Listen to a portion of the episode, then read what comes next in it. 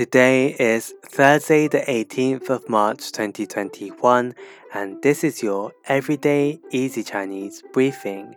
大家好，我是 Everyday Easy Chinese 的林老师, and welcome back to our regular listeners. For those who are new, in each podcast episode, we will go through a new word of the day and learn how to build new words and phrases from it.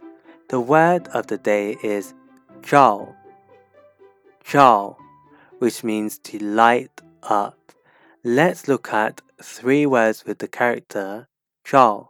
The first is zhao pian. Zhao pian, which means photograph. 我拍了很多照片。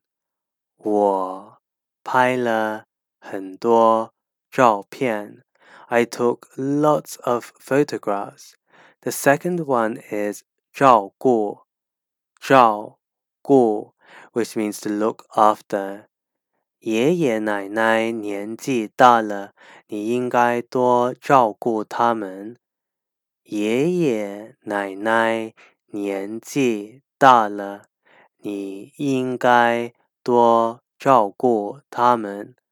your grandparents are getting older, you should look after them more.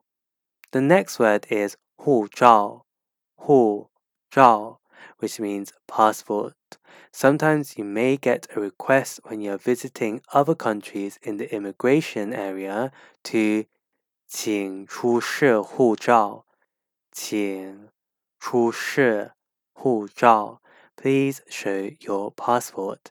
That's it for today, where we learned three words with the character 照, which means to light up. The first word is 照片, photograph, 照顾, to look after, and then we had 护照, passport. To see these words and sentences written out, please head over to the forum section of our website www.everydayeasychinese.com and also subscribe to our YouTube channel for free weekly Chinese lessons. See you over there.